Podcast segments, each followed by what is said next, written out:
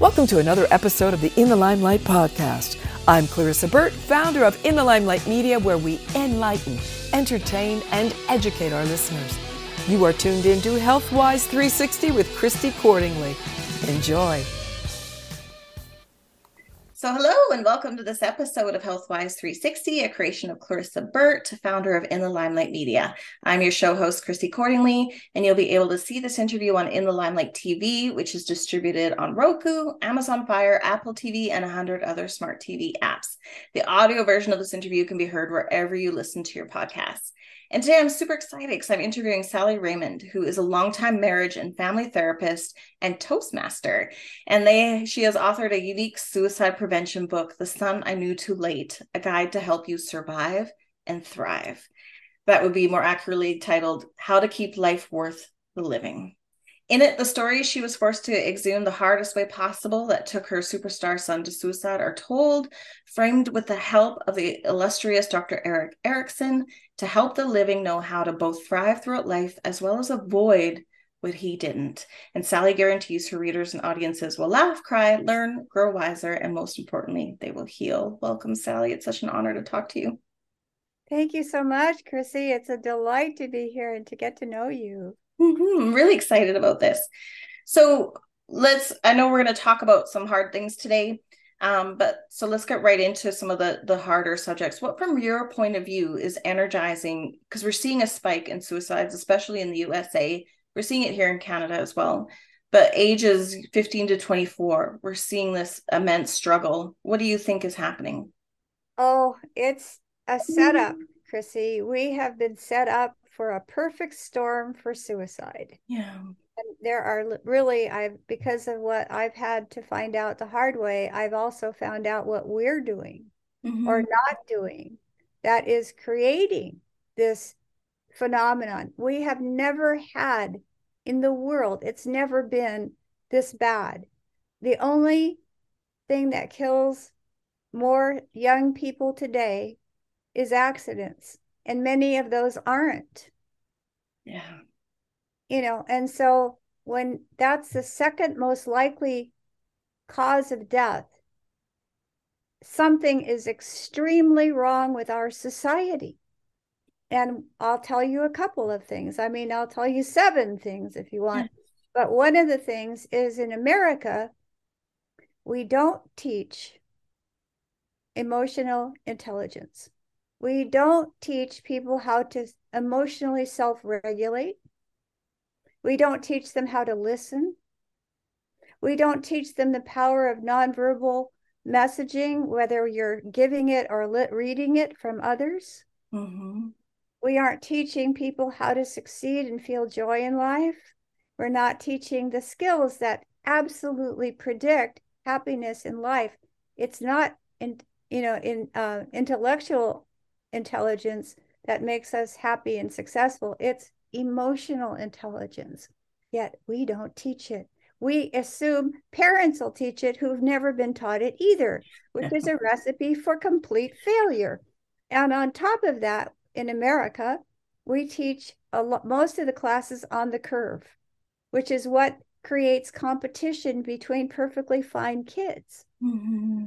And so when you pit the kids against one another, and you keep that going throughout school, they become more good at being vicious and angry and alienated and also attacking and bullying the edges because most of them are not going to be are not identified as such. And so you're creating competition. Competition with no intelligent emotional intelligence is a recipe for hell it's yes. only yeah and it creates the bullying it creates the alienation, it creates the hopelessness, it creates people who either shoot up with drugs or else shoot others. Mm-hmm. Because suicide, they're all committing suicide. And suicide always destroys not only the person doing it, but everyone around them that they love, anyone close to them. And so the school shooters shoot all those around them. And in a suicide, anyway will just destroy the lives of everybody else. Mm-hmm. So one of the things schools aren't doing, they're not being effective in in controlling bullying. In fact, they're basically by not being effective, they're reinforcing it. They're implicit. Yeah. And so, and then they, all we also, another thing is we expect 18 year olds to be adults. We call them adults. Funny, their brain isn't going to mature until 25. And so you've got seven years where they're supposed to be something they can't be. How is that going to work for them? Not well. Yes. And so when schools expectations and society's expectations align with the neurological reality of our human brains, then we will be in more positive connection. Mm-hmm. If we start, we we don't have to teach to the curve. There's something called criterion reference testing, which basically you are pitted against yourself, and your grade is only a function of what you've done or not done. I had one class all my life in with that kind of testing, and it was revelational. The kids, everybody loved each other. Everybody was, you know, connected and fun and sharing and all that. It had a completely different vibe than all the other classes I ever took. So we're creating hell in the ways that we're what we're not doing and how we've organized things, and we don't seem to know how to change. And it's just a simple choice. It is. And I think in America, especially, I know a little bit in Canada too, but in America, I mean, the teachers, the frontline people, they're also not equipped with, you know, livable wages and support and systems. Like it's, it's sort of, it, it, it's just, yeah, like you said, it's just a perfect storm of inadequacy around the whole system to support. Mm-hmm good human living, right? And emotional regulation, emotional intelligence. I think you're 100% right. We're seeing here the development of things called MET schools, which are different things. They're they're graded differently. They get to choose the topic of their subject, so they learn more about. They get a little more into and excited about the things that they're learning because they have a little bit of participation in creating some of their curriculum as well within guidelines and it's really interesting to see those kids come out with high degrees of empathy and intelligence and resilience and just you know it's it's it's awesome but it's it's definitely not enough yet but hopefully we'll get there one day. Well i'm going to tell you right now you're making a heck of a case for me moving there. Yeah come on up. Uh, other than the snow you might enjoy the the winters but we'll but yeah we do have some good stuff. Um, no, true. yeah so what are what are you i know that you are very passionate about this and this has become a mission for you.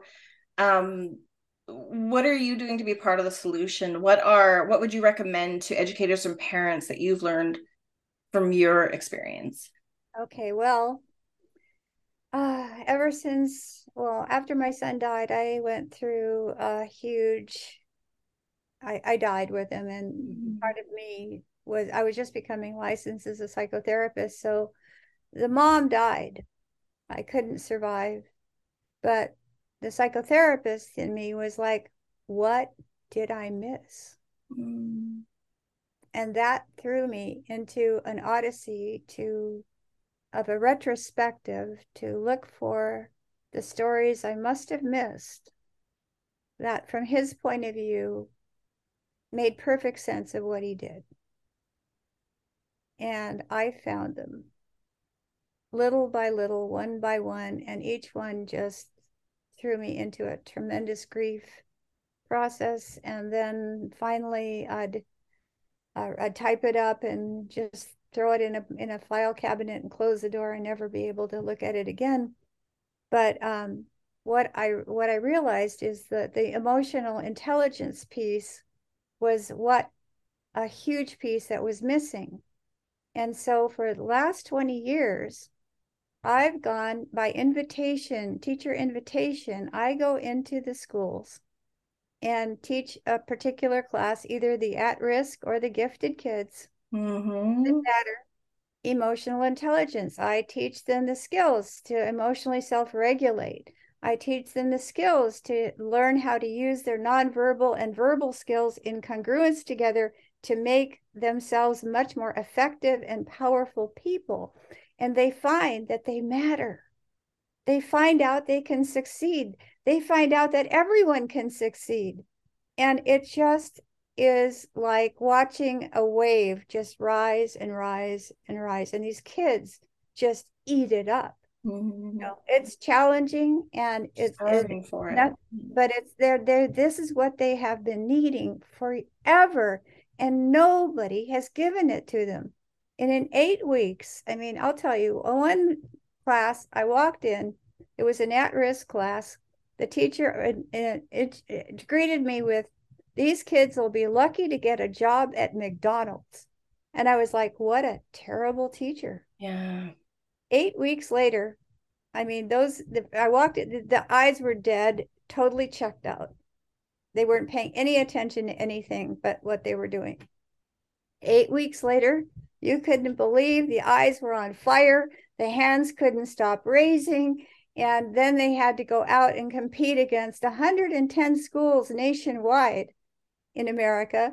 And this class swept five of the seven categories. That's amazing. And when the teacher came back, he just told me, he said, This is impossible. And I said, No, this is a failure of your educational system. If I can do this in eight weeks, you have no excuse. Mm-hmm. And I mean, years later, I felt a tap on my shoulder out and about one night, and I turned around, and this girl said, "Bet you don't remember me." And I said, "Hi, Stacy." Yeah. And she said, "I just wanted to tell you that of all the classes I ever took in school, yours was by far the best." Oh. Well, that'll keep me going for the rest of my life. So that's what I do, and it just it's a miracle to watch what happens, and these kids get it. Mm-hmm. And it just is like they've been dying, they've been starving for this all their life. And finally, somebody's showing them that he, they have the inherent skills to succeed. Yes. And to be happy and to connect with one another and appreciate each other's stories and realize how very beautiful and very dimensionalized they all are. And it, these kids will never bully each other. They won't. They just can't you know no. they've created a bond that's just unbreakable once you discover empathy it's very hard to shut it off um, which is awesome we just gotta wake people up i mm-hmm. love that you mentioned gifted kids and i think a lot of people need to realize because as a former gifted kid myself mm-hmm. sometimes you tie your worth into your achievements so if there's ever a point in your life where you're down or you don't get the a on the test it can have a big terrible effect on self-esteem and it can put you into a spiral which could be then also people going what? You failed a test right? Like it just so it's i love that you mentioned that you work with kids like that as well because i think it's like the saying like check on your strong friends right? Like that just because they're they're showing like they've got it all together doesn't mean there's not turmoil inside. Some people hide it through hard work or overworking or hypervigilance or hyperachievement, right? Exactly right. Uh, my son was one of those edges that all the kids mm-hmm. love to hate. Uh, he couldn't help it. He was he actually was reading it too. He was teaching calculus at 14 At 16, he was invited into Carnegie Mellon in theoretical math, and in four years, he had both his bachelor's and master's awarded simultaneously. Amazing. And he lived another year and a half. But so much was he had never gotten a B. And that's exactly what killed him. Yeah, share. That, can you please share his story? Yeah, the night he died, he he actually died on Good Friday. Um, uh, he was he had finally gotten a great job after after school. He in, working in Silicon Valley for a, a, a, tech company, IT company that he was so thrilled. He, they gave him the job of being point man on their development team, and he loved it. He was eating it up. He was just loving his boss. He it was, he just everything was clicking, and he had been there about six months or so. And one day, the boss he just adored uh, took him to uh, a new part of the plant and he said, This is where you're going to be working now. And he took it as failure. And he kept saying, What did I do wrong? And the man kept saying, Nothing. You've done nothing wrong. And he didn't believe him. He believed he failed. He believed he'd gotten a B. That was intolerable. He'd never gotten a B. And so that's a setup. And uh, an hour and a half later, he was dead. Really, that quickly? And yeah, he he he flipped. He he he flooded. He panicked. He took himself out, and uh, that left me as his mom. I had to find out what happened and what I learned on the online years later was that that company at that very time was in negotiations with IBM to be bought out. And so his job was going to go. And they were actually moving him to a place where he would survive the buyout. They were trying to keep him. He took it as failure and killed himself. And the whole idea is when you never get a B, you you identify with A's. You identify as something that's just a letter. Mm-hmm. B's are very good, you know, B's and we have to understand that grades are full of error on their own. It can be the teacher. It can be you're not feeling that well. You haven't eaten a, a, good enough meal. You're at a low ebb. Whatever it is, maybe you're being bullied. I don't know. But be you know grades grade all of that and they also grade the competence of the teacher the school system everything we can't take those things personally and what's so important to remember is that when you get a lower grade it means you have some more to learn you're at an edge you're at a growing edge this is where you can learn something new so grades are nothing if but if they're anything, they're a flag that, yes, you're at a new edge in life and you're about to learn something more than you knew before. Yes. That growth. That's what you want. You want to keep pushing the envelope out. So, not to ever take anything personally, but just go, huh, I wonder what I didn't understand or didn't. Un-. And that's a growth issue. And that's a good thing. And so that's what I really want people to know because they when you identify with a letter that is you're you're you're you're you're shooting yourself in the foot. Yes. That it is nothing but a, any any little tiny anything. It's like a little flag of something. You don't even know what it means. But don't take it personally. Get curious. That's all. Just get curious one of the most intelligent men I ever met was a guy who was my roommate for about three years while he was finishing his PhD in theoretical math in my son's bedroom, the one who died. And uh, he told me once, I'm not that smart, but I am uh, unusually determined. and that boy right now is in Einstein's seat oh. in Zurich. And he has 21 PhDs under him. Oh, my word. Student life, hey? He came to visit me and surprised the heck out of me just about four months ago and uh, updated me with what was going on. And I was like, he's unusually determined. Yeah. it was it that was what made all the difference. You just never give up. No. And you will succeed. I mean, it wasn't it? Uh, let's see, who was it? The the guy who created electricity, uh, Thomas Edison. He mm-hmm. said, "I found, I've I've discovered ten thousand ways that don't work." Mm-hmm. So he failed ten thousand times. Yeah.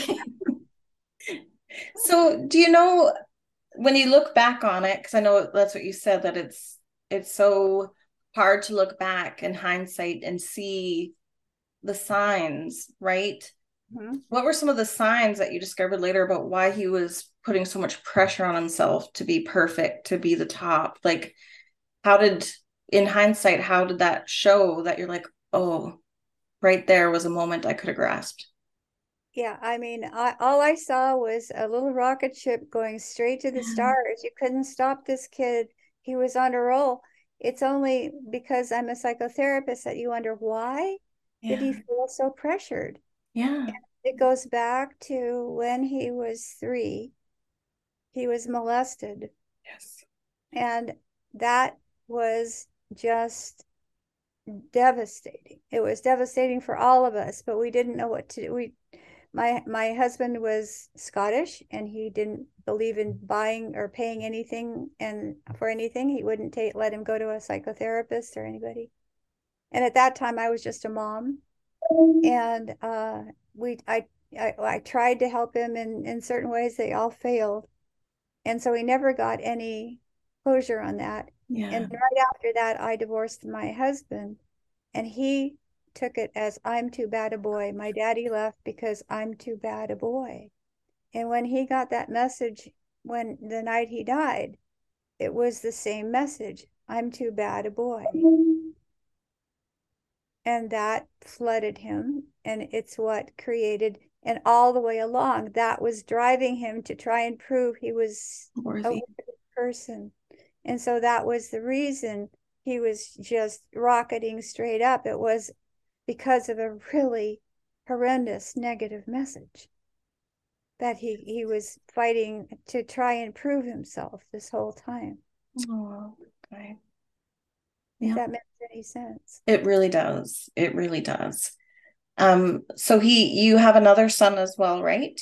I certainly do.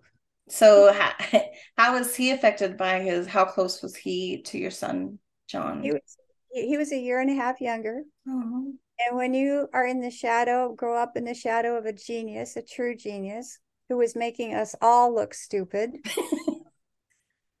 believe me, mhm. um, it really is crucifying. And so he learned not to try and ante up at all because he'd just get, you know, demolished verbally. And so when he went to school, they put him in special ed and diagnosing him with uh, learning disabilities and speech impediments. And I had never seen anything wrong with him. So I was very surprised. Yeah. But the teacher noticed a misfit and started teasing him about how much extra work he was doing, which made my son give him even more work. And he ended up um, testing out after the second year, but had missed two real years of school. And so he stayed really marginal until he was 14 when he quit school, became the biggest truant the school ever had. And in Santa Barbara, where is the truant going to go but the beach? So every day I'd get the call from San Marcos High School, and I would fly out of work and fly past San Marcos looking for my truant son and end up at the beach and do, you know, uh, scour the perimeter, a low flying buzzard looking for my truant son, never finding him, mad as a hornet, go back to work. And at five, I'd come home and there it'd be. I'd yell, hit Stonewall. And the next day, he'd do it again. And so that went on for uh, a year. And um, despite all I could do, but what I didn't know is he brought a book to the beach with him Oh, called Getting Straight A's. Schools don't teach us how to learn. mm-mm. That was a big problem. So he read and reread that book by himself at the beach every single day. And when he went back to school the next year, he went from a 1.0 to a 4. Amazing. Maintained it, through City College, went on to aeronautical design engineering in Cal Poly, graduated with an offer from Lockheed, turned them down, saying, I don't want to be an engineer. and I said, free spirits. I'm a free spirit too, so I get it. Yeah. And I said, well, what, what do you want to do? He says, I want to model virtual reality with a computer geniuses. And I said, Brett, if you've done what you just did, you can do anything you want. So Mm-hmm. he took a minor in computer science, and a few years later, he was hired by some place in New Zealand, and he was head of all the three Lord of the Rings virtual effects. That's amazing. Yeah, that was my stupid one. None of them are. They just haven't found the keys to what they need, right? And that's Yeah, that's what it is, teaching them how to learn, not Yeah. not how to memorize things, but how how to everybody learn. processes information differently. So Right. recognizing his individualism. That's a, and what a smart self-driven way to do like he super smart. He had Well- intelligence to figure out I needed to learn something. Well, Well, he told me on the way to his brother's funeral, he said, Mom, as long as John was alive, I knew I was part of a really smart family. Yeah. He didn't feel he was smart then, but he knew he had it in him. And I, I think John proved to him that he could overcome anything Mhm. by his life. And the other thing is, a few years ago, I he and I went to the beach to have breakfast. It's a beautiful beach down there. And I was we were both having breakfast, and all of a sudden he looked around and then he looked back at me with a great big smile. And he said, Remember when I'd cut school and you'd come and do donuts in the parking lot looking for me? And I'm like, Yeah. How could I And, forget? he, and he's like, is he smiling? And he's going, Do you do you want to know where I was every single time? And I'm like, Yeah. He's like up on top of the bluff eating a really great takeout breakfast, watching you drive yourself crazy. He's such a gift. Oh my word.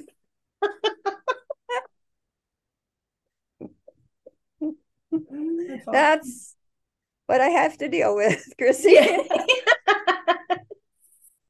yes, you and my mom should talk because Send her to me.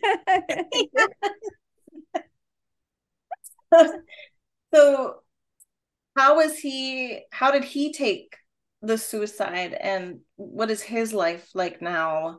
What is- okay. yeah. Yeah, he had to take a semester off school. He he couldn't study. He he just Oh. lost his way. So for a, a whole semester, he just wandered and just tried to pull himself back together.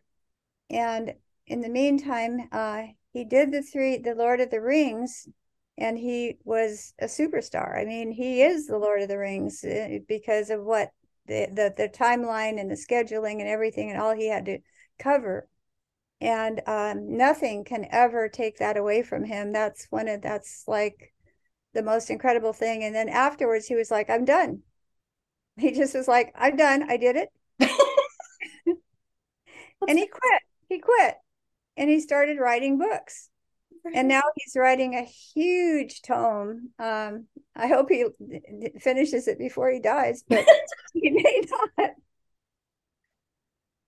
But you know he's really uh, very very very much a researcher. He's very scientific. He's very engineer like and he's uh, exploring the real story of the history of america and uh, all that and finding going to the congressional record that all the that has been released that were used to be top secret and he's finding really incredible uh, stories that have never been public so he's on his own mission and you know i don't care as long as he's happy i don't care what he does Yeah. yes. He sounds super curious. I like that. but he's super curious and he's also happens to be really good looking and and um um it, it- it's really cute because people look at him and they just go oh my god he, doesn't, he doesn't see that in himself at all Aw. which Do you have good. grandkids? Is he now married? No. Nope, I, I'm not going to have grandchildren. And you know what? I have too much to do. Yes. I'm I'm perfectly fine with it. I mean, the whole all the kids, all every kid is my grandchild. Every Yes. every child is, is important to me, no matter how old they are. Absolutely. I love it. I have the same thing with my kids. Their friends will call me sometimes like, "Hi mom, can I talk to you?" Like it's it's amazing. Yeah. To know I that they have a safe place. And I think every child, every adult should have more places that bring out the softness in them instead of survival. Oh my God, absolutely. When I was raising my kids, I was a single parent and I had these mm-hmm. adorable babysitters. And one of them uh, just uh, parked herself at my house and she never left, you know, Yeah. from the time she was 13. And she'd bring her friends over. And then later on, boys followed the girls. And I wouldn't know how many people would be at my house when I walked in the door. I couldn't, between one and 12 and uh, anyway, my house was a safe house, and it was a place where I could just sit there and and they'd ask me questions. I think I went through puberty at least Mm. six times, and um, it was a great experience. and that's why I decided to become a psychotherapist, actually, because I wanted to continue to do that forever. Yeah, absolutely. Abs- It's definitely your calling. So before we wrap up, what else do people need to know? Like how with all these systems in place, we're only each one person, but how can we be part of the need to reset and create a safe, healthy, connected and social society? Start learning social emotional skills if you're an adult. There are classes, there are books. Lobby for putting this in uh, hardwired into school curricula. Mm-hmm. They need kids absolutely need this for the balance so that we aren't just I in, in in you know intellectual IQ is not as important as emotional intelligence in learning how to get along and live in life. Learning that eh, changing the norms so that we don't expect adult behavior from young people who mm-hmm. can't be there. Teach kids how to learn. Give them the books like my son got, getting straight A's. It saved his life. It brought, but he took it seriously. He really did. And he lived it. And he's the beneficiary ever since. Such a simple thing. There's so much to do. Change the kind of testing from uh, the curve to criterion referenced that will change everything we'll you know we will stop having school shooters we'll stop the drug epidemic we'll stop all of that they'll find out that life is worth living the way it is and you know normally eh, that you don't have to look elsewhere you don't have to go to anything else nothing can possibly touch the brilliance within and genius within you so yeah those are a few things. Lovely. Thank you. Where can people find you and learn more about you and your work? Well, my uh, website is sallyaraymond.com. And um, yeah, that's pretty much it. I'm not uh, great on social media. I'm a full time psychotherapist. Yes. I am not, I have issues with social media anyway. So, yeah. There's plenty of research material, though, I'm sure, in social oh. media for psychotherapists. Yeah. That, that, yeah, no, that part I love. um, yeah. Any uh, last words of advice or encouragement that you would like to leave the listeners with? Just remember that the worst thing that can happen is really a teacher.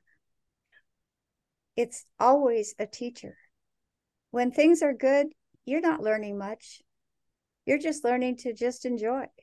Mm-hmm. But when things get hard and bad things happen, that's when we get the opportunity to grow more wherewithal, more resilience, more power, and we really get the wisdom to begin to live our life more uh, authentically, more powerfully, and everything. It's not the good times, it's the bad. It's the tough times. That's what makes us who we become absolutely triumphant.